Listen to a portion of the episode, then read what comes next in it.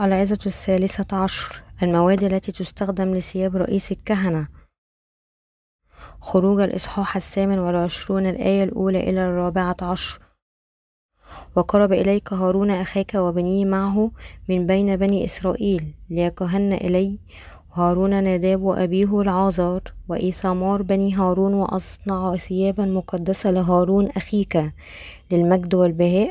وتكلم جميع حكماء القلوب الذي ملأهم روح حكمة أن يصنعوا ثيابا هارون لتقديسه ليكهن لي وهذه هي الثياب التي يصنعونها صدرة ورداء وجبة وقميص مخرم وعمامة ومنطقة فيصنعون ثيابا مقدسة لهارون أخيك ولبنيه ليكهن لي ويأخذون الذهب والأسمنجوني والأرجوان والقرمز والبوس فيصنعون الرداء من ذهب وأسمنجوني وأرجوان وقرمز وبوس مبروم. صنعة حائك حاضق يكون له كتفان موصولان في طرفيه ليتصل.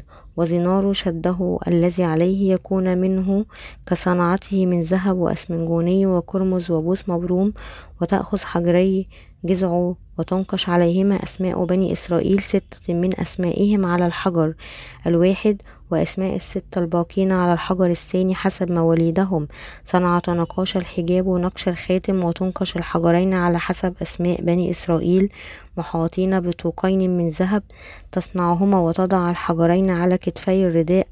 حجري تذكار لبني إسرائيل فيحمل هارون أسماءهم أمام الرب على كتفيه للتذكار وتصنع طوقين من ذهب وسلسلتين من ذهب نقي مجدولتين تصنعهما صنعة الضفر وتجعل سلسلتي الضفائر في الطوقين.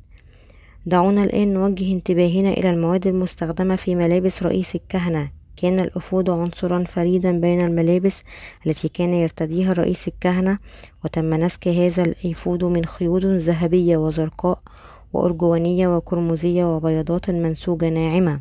صنع هذا الثوب المقدس لرئيس الكهنة حرفيا قام بتطريز هذه الخيوط الخمسة بشكل فني. الخيط الذهبي المذكور هنا في الكتاب المقدس يتحدث عن الإيمان الحقيقي ويشير الخيط الأزرق المستخدم لملابس رئيس الكهنة للمعمودية التي كان على يسوع أن ينالها من يوحنا المعمدان ليأخذ خطايا البشرية. متى الإصحاح الثالث الآية الخامسة عشر؟ ويتحدث الخيط الأرجواني عن ملك الملوك ويتحدث القرمزي عن التضحية التي قدمها يسوع عندما حمل إدانة خطايا البشرية ويظهر الكتان الأبيض المستخدم في ثياب رئيس الكهنة بر الله الذي لطخ خطايا الجميع بالخيط الأزرق والأرجواني والقرمزي ومن بين واجبات رؤساء الكهنة كان أهمها تقديم القرابين لله. من خلال إتمام واجب تقديم الذبائح لله وفقا لنظام الذبائح لم يخدم رئيس الكهنة الله فحسب بل كان هذا يعني أنه ساعد شعب إسرائيل على الخلاص من خطاياهم. ولإثبات هذه النقطة دعيني أحيي, أحيي لك إلى حادثة كما رويت في خروج الثاني والثلاثون عندما صعد موسى إلى جبل سيناء لاستلام الوصايا العشر رأى شعب إسرائيل أنه تأخر في النزول من الجبل. فقال بنو إسرائيل لهارون تعالى اجعلنا آلهة تسبقنا لأنه بالنسبة لموسى هذا الرجل أخرجنا من أرض مصر ولا نعلم ما الذي حدث له. خروج الثاني والثلاثون الآية الأولى. وأخذ هارون أساور إسرائيل الذهبية وأقراتهم وخواتم وصنع منها عجلا مصبوبا فقال شعب إسرائيل هذا إلهك يا إسرائيل الذي أخرجك من أرض مصر. عندما رأى هارون هذا مذبحا بنى مذبحا أمام العجل وأعلن في اليوم التالي أنه عيد ليهوى الله. وعندما جاء اليوم التالي قدم شعب إسرائيل محرقة وقدموا ذبيحة سلام وجلسوا لتناول الطعام والشراب وقاموا للعب. وأصبحت هذه خطية عظيمة أمام الله وجعل شعب إسرائيل يعاني من دينونته القوية. ويجب أن نضع هذا الحدث في الاعتبار. وكان لرئيس الكهنة هارون جانب ضعيف بالطبع ولكن على الرغم من ذلك كان لا يزال يتعين عليه أن يطيع إرادة الله. وباختصار كان يجب أن يخدم هارون رئيس الكهنة الله هكذا غالبا ما يعمل الرعاة هذه الأيام. من أجل الناس وليس من أجل الله. يحزنني بشدة أن أعتقد أن العديد من الكهنة المعاصرين يتبنون مثل هذه الأفكار المضللة. ولكنني لست قلقا للغاية لأنه لا يزال من الممكن العثور على الكهنة المناسبين. من أجل التكفير عن خطايا الناس ويجب على الكهنة الوفاء بمسؤوليتهم في تقديم القرابين بشكل صحيح وفقا لنظام الذبائح. يجب أن نولي اهتماما خاصا لهذا المقطع حيث يقول الله لموسى الآن خذ هارون أخاك وبنيه معه من بني إسرائيل لكي يخدمني كاهنا. خروج الإصحاح الثامن والعشرون الآية الأولى. ألبس الله هارون ثياب رئيس الكهنة التي صنعت خصيصا لكي يخدم الله. أولا وقبل كل شيء يجب على كل كاهن يخدم اليوم. ألا ينسى هذا؟ وكانت ثياب رئيس الكهنة مصنوعة من خيوط ذهبية وزرقاء وأرجوانية وقرمزية وبياضات منسوجة ناعمة ولإتمام ولإتمام واجبات رئيس الكهنة. في يوم الكفارة ومن أجل تحويل خطايا بني إسرائيل مرة واحدة في السنة كان على رئيس الكهنة أن يمرر خطاياهم للذبيحة بوضع يديه على رأسها وسحب دمها ووضعها على مذبح المحرقة ورشها على كرسي الرحمة وأمامه وبالمثل جاء يسوع رئيس كهنتنا الحقيقي في السماء للأرض ونال المعمودية التي من خلالها أخذ خطايا البشرية وسفك دمه ومات على الصليب وقام من الأموات. وأثناء خدمته لله كرئيس كهنة كان على هارون أن يرتدي ثوبا غريبا يسمى الإيفود وهو مصنوع من الذهب الأزرق والأرجواني والقرمزي والكتان. المنسوج الناعم مع ثوب رئيس الكهنة. يعلمنا الله كيف يقدم تقديماتنا من أجل الحصول على مغفرة الخطية. من أجل الخيوط الخمسة المستخدمة في ثياب رئيس الكهنة أظهر لنا الله أنه أسس مغفرة الخطية الأبدية في يسوع المسيح حتى قبل تأسيس العالم. أفسس الإصحاح الأول الآية الرابعة. لذلك لكي نقوم بواجبات الكهنة بشكل جيد يجب علينا أن نفهم سر غسل الخطية في إنجيل الماء والروح ونؤمن به. هذه هي العناية الإلهية المعينة مسبقا للخلاص التي أسسها الله الآب في يسوع المسيح. لكي يتمم رئيس الكهنة واجباته الكهنوتية بشكل جيد كان عليه أن يقدم التقدمات لله بشكل صحيح أي لمغفرة خطايا شعبه وكان عليه أن يضع يديه على رأس الذبيحة ويمرر خطاياهم بشكل صحيح لنظام الذبائح في يوم الكفارة. وضع رئيس الكهنة يديه على رأس الذبيحة وقطع حلقها لسحب دمها.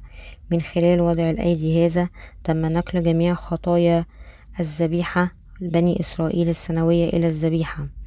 هذا علينا أن نولي اهتماما لهذه النقطة. كان على رئيس الكهنة أن يعلم شعبه أن خطاياهم انتقلت بالفعل للذبيحة قبل أن تحترق بالماء وأن مغفرة خطاياهم تحققت من خلال وضع الأيدي وسفك دم الذبيحة. وكان هذا أعظم واجب لكل رئيس الكهنة. كان رئيس الكهنة شخصا عليه أن يدافع عن الحق وكان عليه أن يكون حارسا أمينا لإنجيل الماء والروح. هذا النظام الذبائح الذي تم الكشف عنه في نظام خيمة الاجتماع هو حكمة الخلاص التي جاءت من الله. إن حكمة الله التي خلصتنا من الخطية محفوظة في الخيط الذهبي والأزرق والأرجواني والقرمزي والكتان المنسوج الناعم المستخدم في ثياب رئيس الكهنة. لكي يتمم رئيس الكهنة واجباته بنجاح يجب أن يعلم أن الطريقة الوحيدة القادرة على جعل البشرية بلا خطية هي الوصول إليها من نظام الذبائح الذي وضعه الله. ونحن ككهنة وملوك اليوم بطرس الأولى الإصحاح الثاني الآية التاسعة علينا أن نشهد دائما لحقيقة أن يسوع جاء للأرض وأخذ خطايا العالم مرة واحدة إلى الأبد. هل يمكن للبشر أن يمحوا خطاياهم؟ هل يمكن لأديان هذا العالم أن تجعل خطايا البشرية تختفي؟ إن اختفاء خطايانا أصبح ممكنا فقط من خلال حقيقة الخلاص التي تشكلها معمودية يسوع ودمه الذي يعلمنا أن رئيس الكهنة فقط من خلال إنجيل الخلاص الذي أسسه الله يمكننا أن ننال مغفرة خطايانا وتحويل خطايا البشرية هو شيء لا يمكن القيام به إلا من قبل يسوع المسيح رئيس كهنة السماء الأبدي عرف رئيس كهنة السماء الروحي كل شيء عن خطة الآب للخلاص التي كانت معدة مسبقا لمغفرتنا للخطايا. ولهذا قال الرب أنا هو الألف والياء البداية والنهاية الأول والآخر. رؤيا الإصحاح الثاني والعشرون الآية الثالثة عشر. بمعرفته الكاملة للبداية والنهاية تمم الرب خلاصنا وفقا لوعوده الموضحة في نظام الذبائح وجعل من الممكن لنا ألا ندان وأن ندمر بسبب خطايانا وضعفاتنا. ما فعله رئيس كهنة السماء من أجلنا أي أخذ خطايا البشرية بالمعمودية ومحوها بسفك دمه أكمل الخلاص الكامل لنا وتوفر حكمة الله الخلاص لجميع البشر من خطاياهم. فرقة الأفود لرئيس الكهنة. من بين ثياب رئيس الكهنة كان هناك فرقة للأفود. وهذا الشريط هو حزام خصر يرتديه رئيس الكهنة والأفود مصنوع من خيوط ذهبية وزرقاء وأرجوانية وقرمزية وبيضات منسوجة ناعمة وعادة ما تشير الفرقة إلى القوة وبعبارة أخرى يخبرنا أن الإيمان الذي يؤمن بالخلاص الذي جاء بالخيط الأزرق والأرجواني والقرمزي والكتان المنسوج الناعم لديه القدرة على إنقاذنا من خطايانا عن طريق الماء والروح وله قوة الله التي تخلص كل من يؤمن. رمي الإصحاح الأول الآية السادسة عشر. أولئك الذين لديهم العديد من النقائص يمكن أيضا أن يغسلوا كل خطاياهم من خلال الإيمان بإنجيل الماء والروح من الرب لأن خطايا العالم انتقلت إليها كلها إلى يسوع من خلال هذه الحقيقة لمغفرة الخطايا التي حققها الله. متى الإصحاح الثالث الآية الخامسة عشر إلى السابعة عشر؟ متى الإصحاح الثالث الآية الخامسة عشر إلى السابعة عشر؟ ولاويين الإصحاح الثاني والعشرون. لذلك يمكن لأولئك الذين يؤمنون بأعمال يسوع البرة هذه التي تتجلى في الخيط الأزرق والأرجواني والقرمزي قد خلصتهم أن يطمئنوا حتى لو كانت قوة إرادتهم جسدهم ضعيفة. لكي يقوم الكهنة بواجباتهم الكهنوتية. لم يتمكنوا من تحمل أي أناجيل كاذبة لا تطيع نظام الذبائح الذي ظهر بوضوح في خيمة الاجتماع. أولئك الذين يبشرون بمثل هذه الأناجيل الزائفة بغض النظر عن مدى فصاحة إلقاء عظاتهم لا يمكنهم تقديم أي مساعدة لأي شخص لأنهم لا يشهدون لإنجيل الله الحقيقي للماء والروح الذي تجلى في خيمة الاجتماع. لذلك فهم مجرد محتالين وعاملين بأجر. عندما يتعلق الأمر بيسوع المسيح كرئيس كهنة السماء ومخلصنا لا يسعنا إلا أن نعترف بنظام الذبائح المتمثل في وضع الأيدي وسفك الدم الذي ظهر في خيمة الاجتماع. تشير المواد الخمسة المستخدمة في الأفود وشريطة إلى خلاصنا الحقيقي. وكانت هذه المواد التي أظهرت الذبيحة التي جلبت مغفرة الخطايا للخطاة عندما تم تقديمها وفقا لنظام الذبائح الذي منحه الله وكان هذا يتألف أساسا من وضع الأيدي وسفك الدم. تجلت هذه المواد في النهاية في العهد الجديد من خلال معمودية يسوع وسفك دمه. لقد اجتاز رئيس الكهنة الأرضي خطايا شعبه بوضع يديه على رأس الذبيحة. ثم قطع حلقها وسحب دمها ورش الدم على كرسي الرحمة وتم واجباته الكهنوتية في الدفاع عن الإنجيل الحقيقي ولكن رئيس كهنة السماء هو الذي اعتمد ليأخذ خطايا العالم على جسده ولطخ كل خطايا شعبه بالكامل. هو الذي اعتمد ليأخذ خطايا العالم على جسده وسفك دمه على الصليب وقيامته من بين الأموات مرة أخرى. أحد الأسباب التي تجعل المسيحية اليوم تعاني من الكثير من المشاكل هو وجود العديد من المحتلين الروحيين في مجتمعاتهم الذين يدعون أنهم يؤدون واجباتهم الكهنوتية بشكل جيد حتى عندما لا يعرفون إنجيل الماء والروح. الطريق لنصبح الكهنة الحقيقيين أمام الله هو الإيمان بإنجيل الماء والروح. فقط أولئك الذين لديهم هذا الإيمان يمكنهم تقديم ذبائح خطية مناسبة لله ومحبة للآخرين. يجب أن يعرف كل شخص في العالم إنجيل الماء والروح. يجب أن تعرف مسيحية اليوم في جميع أنحاء العالم إنجيل الماء والروح. قال ربنا أنتم ملح الأرض وأنتم نور العالم. متى الإصحاح الخامس الآية الثالثة عشر إلى الرابعة عشر. حيث نحن الذين نؤمن بإنجيل الماء والروح هو النور الحقيقي والملح الروحي للعالم. أولئك الذين يعرفون ويؤمنون بإنجيل الماء والروح هم الكهنة الروحيون الذين يجلبون فوائد للناس ويمكنونهم من الحصول على مغفرة خطاياهم. ولكن من ناحية فإن هؤلاء الرعاة الذين يدعون أنهم يتممون واجباتهم الكهنوتية حتى وهم لا يعرفون إنجيل الماء والروح ليس ليسوا أكثر من مجرد أجراء مأجورين وأولئك الذين يقومون بواجباتهم الكهنوتية كأجراء قد يكونوا قادرين على جعل الناس مسيحيين إسميين. الكهنة الحقيقيون هم أولئك الذين كفرت عن خطاياهم ويقفون بلا خطية أمام الله بالإيمان بإنجيل الماء والروح من خلال إعطائهم واجباتهم الكهنوتية وجعلهم يقدمون الذبيحة المشروعة التي تطهر خطايا شعبه. يمكن الله الجميع من الغسل من خطاياهم من خلال هؤلاء الكهنة. مكن الله البشر من معرفة أعماله الخلاصية والإيمان بها وبالتالي العودة إليه وعيش حياة صالحة. الكهنة هم الذين يتحملون مسؤولية وواجب جعل الجميع يدركون سر الخيط الأزرق والأرجواني والقرمزي ونشر هذه الحقيقة. لذلك فإن الكهنوت الروحي لا يقل أهمية عن إنجيل الماء والروح نفسه. لقد أعطانا الله كلمة إنجيل الماء والروح حتى نتمكن من إتمام كهنوتنا الروحي بقوة. ويجب أن نشكره على إعطائنا هذا الإيمان الخيط الذهبي الذي يؤمن بالإنجيل الحقيقي. الذي يتجلى في الخيط الأزرق والأرجواني والقرمزي والكتان المنسوج الناعم. عندما ندرس الملابس التي يرتديها رئيس الكهنة يمكننا أن نكتشف كيف تم مغفرة البشرية للخطية. عند الفحص الدقيق لملابس رئيس الكهنة يصبح إنجيل الماء والروح واضحا تماما. وليس من خلال الأناجيل الزائفة التي ينشرها الكذابون أن الله أنقذ البشرية من خطايا العالم ولكن بدلا من ذلك خطط الله لخلاصنا من الخطية في يسوع المسيح في تأسيس العالم.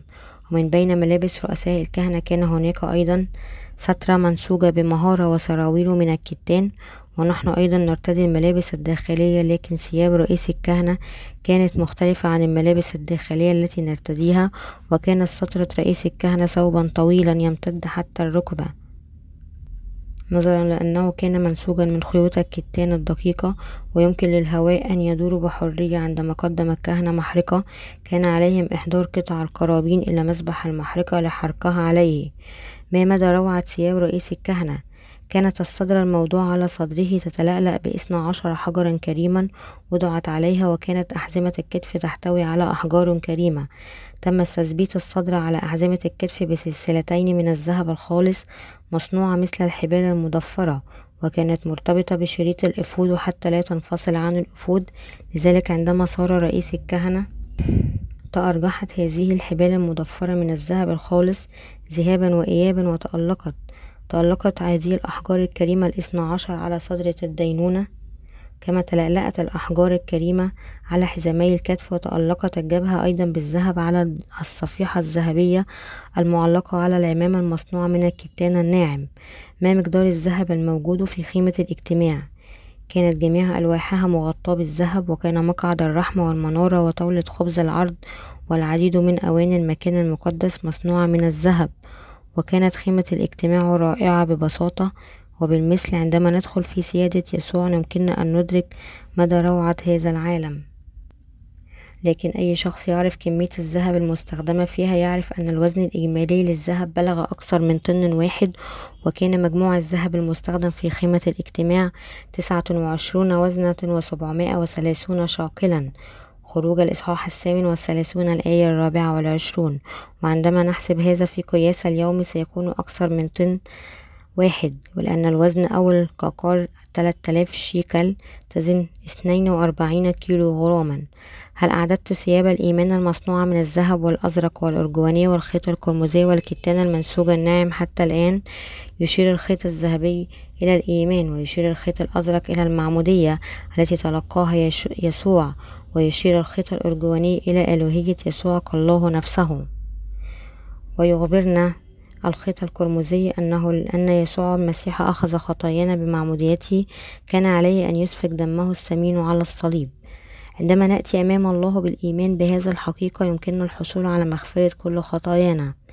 عندما نأتي أمام الله يجب أن يكون لدينا الإيمان الذي يؤمن بحقيقة الخلاص في الخيط الأزرق والأرجواني والقرمزي والكتان المنسوج الناعم الذي يتجلى في ثياب رئيس الكهنة وكذلك في باب خيمة الاجتماع. وعندما قدم رئيس الكهنة ذبيحة يوم الكفارة كان عليه أن يضع يديه على رأس الذبيحة ويقطع حلقها لسحب دمائها.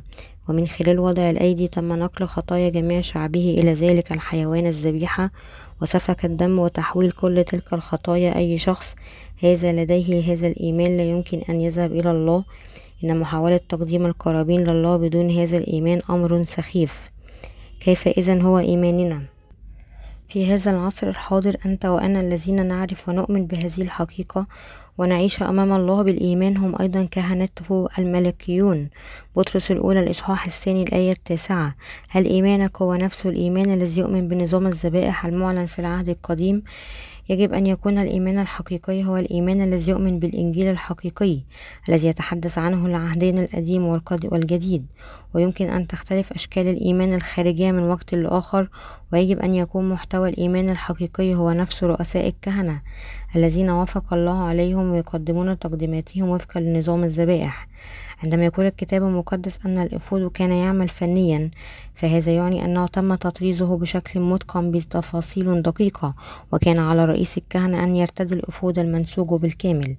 ومع وجود خيط من الخيوط الخمسة المحددة مفقود منه من خلال الإيمان الذي يؤمن حقا بالخيط الأزرق والأرجواني والقرمزي والكتان المنسوج الناعم يمكن لأولئك الذين أصبحوا كهنة أن يلبسوا القداسة أولا ثم يأتون أمام الله ويقدمون تقدمة مغفرة الخطايا كيف هو إيمانك إذن؟ هل تعرف وتؤمن بإنجيل الماء والروح بشكل صحيح؟ إن إيمان كهنة العهد القديم الذين آمنوا بالحق الذي تجلى في الخيط الأزرق والأرجواني والقرمزي والكتان المنسوج الناعم هو نفس الإيمان الذي يؤمن بإنجيل الماء والروح. من خلال صفحتنا الرئيسية نسمع أخبارا من العديد من البلدان الأخرى ونسمع من جميع أنحاء العالم من يبدو من بيرو إلى الصين ومن أوغندا إلى هولندا أن الناس يتلقون مغفرة الخطية من خلال كتبنا المسيحية المجانية ومن خلال الكتب التي تحمل إنجيل الماء والروح. ينال الأشخاص الذين لم نلتقي بهم من مغفرة خطاياهم إذ نال الناس في كل بلد مغفرة الخطايا وقاموا بدورهم بنشر الإنجيل كزملاء لنا في العمل. فما مقدار الأعمال العظيمة التي يتم إنجازها.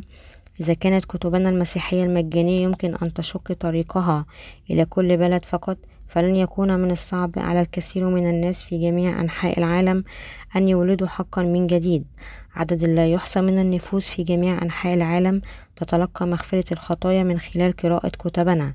لذلك يجب أن نستمر في أن نكون أمناء لواجباتنا الكهنوتية وننشر حقيقة الخلاص. أيها الإخوة المؤمنون الأعزاء فقط عندما تصبحون بلا خطية ومقدسين يمكنكم نشر الإنجيل الحقيقي لشعوب العالم بأسره.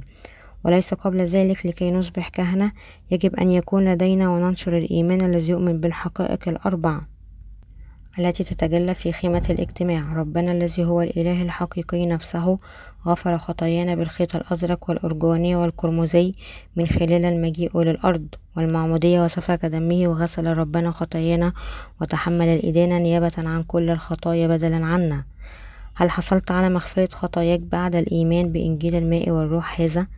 هل الإيمان مثل هذا الخيط الذهبي الموجود في قلوبكم؟ لا يكفي أن نعرف حقيقة الإنجيل بأنفسنا ولكن يجب علينا أن نؤمن بها من قلبنا وألا نغفل أي من الحقائق الموجودة في الخيوط الأربعة المستخدمة في ثياب رئيس الكهنة وباب خيمة الاجتماع.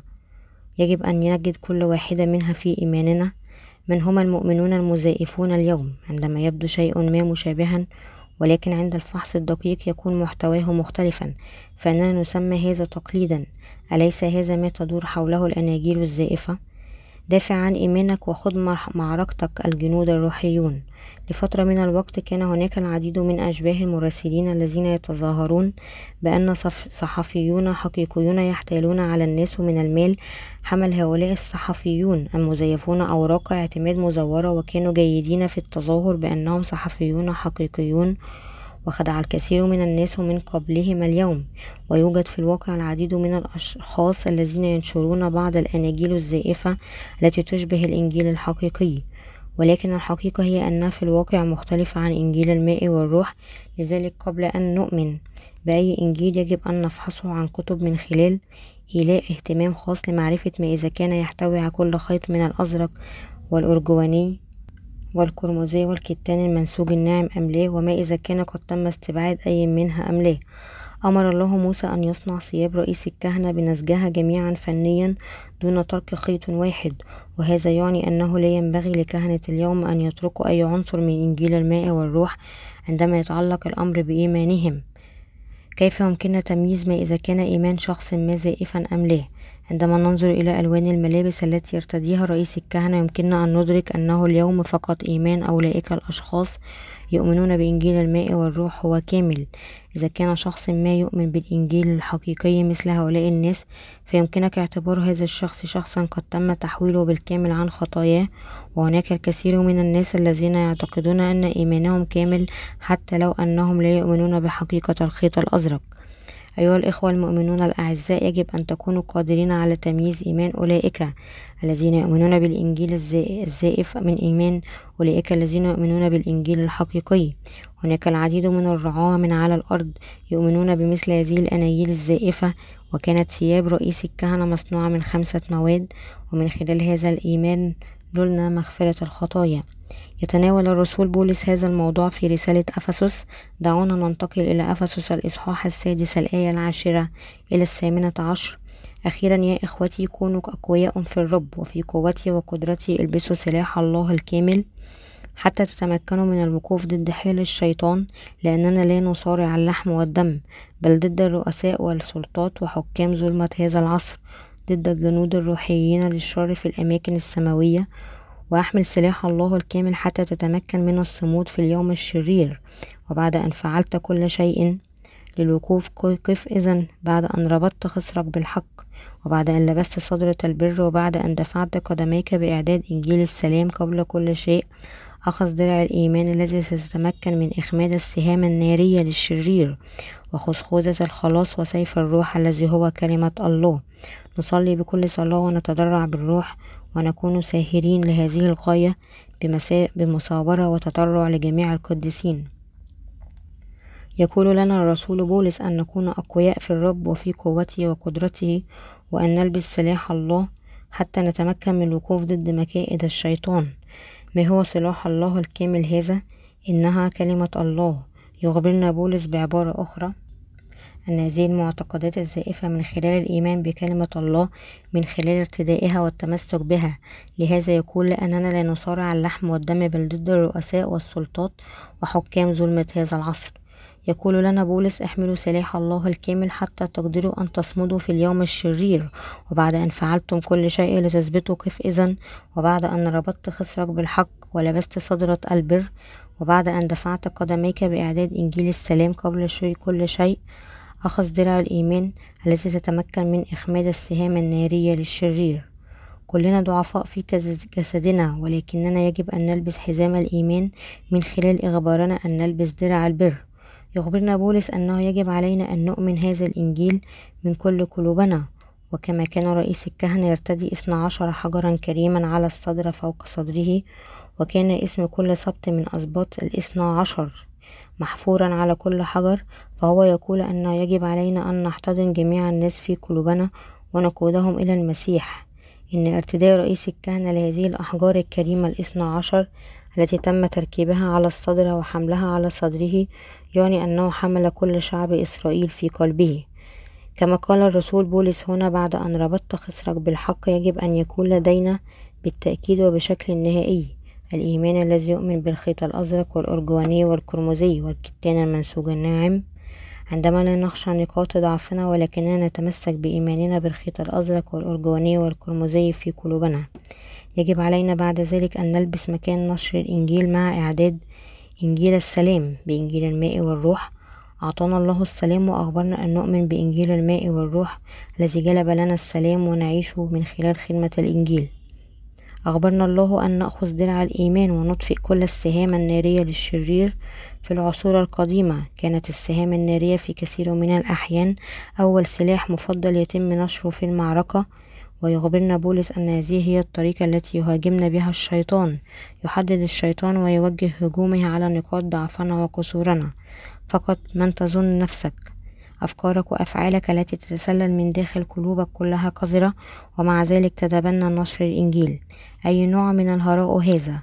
ألا تعتقد أنك مغرور جدا؟ لماذا لا تستقيم نفسك أولا؟ إذا صدمت بهذه السهام النارية ثم استسلمت بسببها قائلة أنت على حق. فيجب أن تسأل نفسك أي نوع من الكاهن أنا حقا عندما لا أكون قادرا على إدارتي بشكل صحيح. إذا حدث هذا هذا فستموت أرواحكم وتكون ميتا روحيا. لهذا قال بولس قبل كل شيء خذ درع الإيمان. ما الذي يحمينا من هذه الأفكار الجسدية التي يحاول الشيطان زرعها في قلوبنا؟ مما يجعلنا نقع في نقاط ضعفنا. إنه الإيمان الذي يتزعزع. عندما تمطر علينا السهام النارية بشكل عشوائي أخبرنا ربنا أن نمنعهم بهذا الإيمان وجعلني الرب برا بالخيط الأزرق والأرجواني والقرمزي أنا أؤمن بهذا من كل قلبي هل أنت غير كافي؟ جسدك بالتأكيد غير كافي وبالنظر إلى هذا يجب أن تتعامل مع الأشياء بإيمان يؤمن بالعناية الإلهية وإنجيل الماء والروح. بعد الحصول على مغفرة الخطايا تتمكن في البداية من التعامل مع القضايا الصغيرة بالإيمان ولكن في وقت لاحق ستطرق بابك العديد من المصاعب الأخرى التي لا يمكن التعامل معها بأي وسيلة أخرى. في مثل هذه الأوقات عندما تبدأ في الشك حول ما إذا كنت تلقيت بالفعل مغفرة خطاياك أم لا يشن الشيطان هجماته الشديدة ضدك. بإيمانك يجب أن تكون قادرا على الاهتمام بنقاط ضعفك وبمعنى آخر يجب أن تمنعوا أنفسكم من امتلاك مثل هذا النوع من الأفكار الجسدية التي تقودكم لتدمير أنفسكم بسبب نقاط ضعفكم. مع درع الإيمان يجب عليك صد هجمات الشيطان والصراخ. اذهب ورائي يا شيطان كما تقول رسالة روميا الإصحاح الأول الآية السابعة عشر. الأبرار يحيون بالإيمان ما زالت تبرا بإيماني ببر الله وعلى الرغم من أن لدي العديد من النقائص ويجب أن أعيش الإيمان بالإيمان. هل هناك أي شيء لدينا يمكن أن نفتخر به في هذا العالم؟ ليس لدينا ما نفتخر به في مصطلح دنيوي ولكن لا يزال بإمكاننا التحدث بثقة أمام شعوب هذا العالم. قد يقول لك أهل العالم إن كنتم أبرارا فأنا بار أيضا ثم يجب أن تجيبهم. اسمع إذا كنت بارا فأنا أم جميع الصالحين. هناك الكثير من الناس الذين لديهم فهم ويهاجموننا من خلال سحب أوجه الكسور لدينا. أنا أؤمن بهذا الإنجيل الحقيقي. هل تعرف ما هو هذا الإنجيل؟ هل تعرف ما هو الخيط الأزرق؟ وما هو الأرجواني والخيط القرمزي ما هو الكتان المنسوج الناعم؟ انظر إلى النصوص الأصلية من محتمل أن يستغرق الأمر شهرا على الأقل من أيام الأحد قبل أن تتمكن من العثور على معانيها. ستكون محظوظا إذا تمكنت من فك لغزها حتى بعد عام ومن المحتمل أن يستغرق الأمر 500 جيل قبل أن تبدأ في إدراكها. هل تعرف ما هو الخيط الذهبي؟ اعرف وأؤمن بكل هذه الأشياء هكذا يجب عليك درء كل هجمات الشيطان بجرأة بإيمانك. وعلى الرغم من أنني غير كافي إلا أنني ما زلت أخدم إنجيل الله خدمة إنجيل الماء والروح هي خدمة الله على الرغم من أنني أفتقر إلا أنني ما زلت ملكا في ملكوت الله. أنا كاهن ملكي مثل الملك إذا لم أنشر الإنجيل فسوف ينتهي الأمر جميعا في الجحيم. أيها الإخوة والأخوات يجب أن يكون لديكم جميعا مثل هذا الإيمان الجريء. هذا الإيمان ليس شيئا يمكنك تحقيقه بالقوة ولكنه شيء أعطانا الله إياه وبالتالي كل ما عليك فعله هو أن تأخذه بالإيمان. هل تلقيت هذا الإيمان بالإيمان؟ في أفسس الإصحاح السادس الآية السابعة عشر يحذرنا الرسول بولس أن نأخذ خوذة الخلاص. أنت تعرف ما هي الخوذة؟ أليس كذلك؟ تذكر فرسان العصور الوسطى كانوا يرتدون خوذات مصنوعة من المعدن ويتبارزون ضد بعضهم البعض. على ظهور الخيل مع رماح طويلة عندما كانوا يرتدون الخوذات الخوذات التي تغطي وجوههم.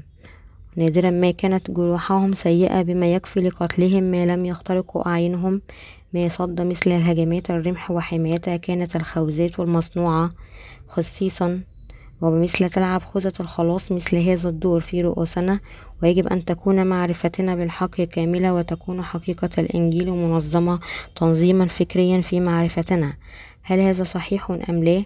هل هذا صحيح أم خطأ؟ وبدلا من التردد في عدم يقيننا يجب أن يكون فهمنا مرتبكا بوضوح في رؤوسنا لقد جعلني الرب بارا تماما بالخيط الأزرق والأرجواني والقرمزي أنا أؤمن بهذا. فقط عندما نفعل هذا لن يكون هناك صدع يمكن للشيطان أن يحاول الدخول وهذا هو تجهيز أنفسنا بخوذة الخلاص ونؤمن بالمعرفة الدقيقة للحقيقة. قال لنا بولس أيضا أن يكون لدينا سيف الروح. هذا هو كلمة الله وبالتالي عندما نتكلم ونعرف ونؤمن بالكلمة فإن الأمر يشبه امتلاك سلاح عظيم يهاجم الشيطان بذكاء من خلال الآخرين. من خلال الماء والجنس والآخر ومن خلال نقاط ضعفك يمكننا صدها جميعا بإيماننا بكلمة الله. هذا التشبيه من ثياب رئيس الكهنة يشرح لنا الرسول بولس ما هو الإيمان الحقيقي. بهذه الطريقة البسوا درع البر ويخبرنا بعبارة أخرى أن نضع على صدرية الحقيقة أن الله جعلنا أبرارا. قال لنا بولس أن تأخذ خوذة الخلاص وسيف الروح باستخدام هذا المثال. يخبرنا أن نحارب الشيطان ونضربه ونهزمه من خلال المعرفة الكاملة. إنه يقول لنا أن نقتل دون أي تردد كل العقبات الشريرة التي تزعج إيماننا. أولئك الذين لديهم أناجيل زائفة هم الذين يدعون أنهم غسلوا خطاياهم حتى يؤمنون بجزء واحد منهم. الإيمان الذي يؤمن بيسوع بدون خدمته للخيط الأزرق يشبه رئيس الكهنة الذي يرتدي ثيابا مزيفة. ومع ذلك في العالم هناك الكثير من المسيحيين المزيفين الذين يتركون الخيط الأزرق من إيمانهم لدرجة أننا لا نستطيع حتى عدهم جميعا. ولكننا نضع إنجيل الماء والروح في كتبنا ونشهد الإنجيل الذي جاء بالخيط الأزرق والأرجواني والقرمزي والكتان المنسوج الناعم الإنجيل الذي يؤمن به بغض النظر عما إذا كان الناس يؤمنون بذلك أم لا. لكننا نحن الذين نؤمن بالحق نعرف ونؤمن ونكرس أنه من خلال المعمودية والنزيف حتى الموت على الصليب. خلصنا يسوع الذي هو نفسه تماما. هل تعتقد الآن أن ثياب رئيس الكهنة كانت مصنوعة من الذهب والأزرق والأرجواني والخيط القرمزي والكتان المنسوج الناعم؟ أولئك الذين لبسوا القداسة بالكامل هم الذين يرتدون الملابس المصنوعة من الخيوط الخمس. أولئك الذين في قلوبهم بمغفرة الخطية جاءت بالخيط الذهبي. والأزرق والأرجواني والقرمزي والكتان المنسوج الناعم. هو شعب الله الحقيقي والكهنة الروحيين الذين يؤمنون بأنهم خلصوا حقا من خطاياهم. هناك شيء لا يمكن أبدا أن ينساه أولئك الذين أصبحوا كهنة. إنه المعنى الضمني للخيط الأزرق والأرجواني والقرمزي والكتان المنسوج الناعم ضد الإنجيل الحقيقي. بهذه الأديان الخمسة نصنع الثياب المقدسة لمغفرة الخطية ونلبسها بالإيمان ونأتي أمام الله ويتحدث عن إيماننا الحقيقي من خلال إيماننا الذي يؤمن بالحقيقة. أيها الإخوة والأخوات أطلب منكم أن تكونوا مؤمنين بالحقيقة وهذا الإيمان. حاربوا الشيطان وتكملوا واجباتكم الكهنوتية. من خلال القيام بذلك أأمل وأصلي أن تقوموا جميعا بواجباتكم الكهنوتية بأمانة إلى الأبد. أقول هذا لأنك إذا توقفت عن الإيمان بإنجيل الخيط الأزرق والأرجواني والقرمزي والكتان المنسوج الناعم فسوف ينتزع كهنوتك منك. أصلي أن تصبحوا جميعا كهنة أكثر إخلاصا يردون الله بإيمانكم بإيمانهم الثابت بالإنجيل الحقيقي. وأمل أن تؤمنوا جميعا بالإنجيل الحقيقي حتى النهاية حتى لا تفقدوا إنجيل الحياة الأبدية. وتدافعوا عن إيمانكم وتؤدوا واجباتكم الكهنوتية إلى الأبد.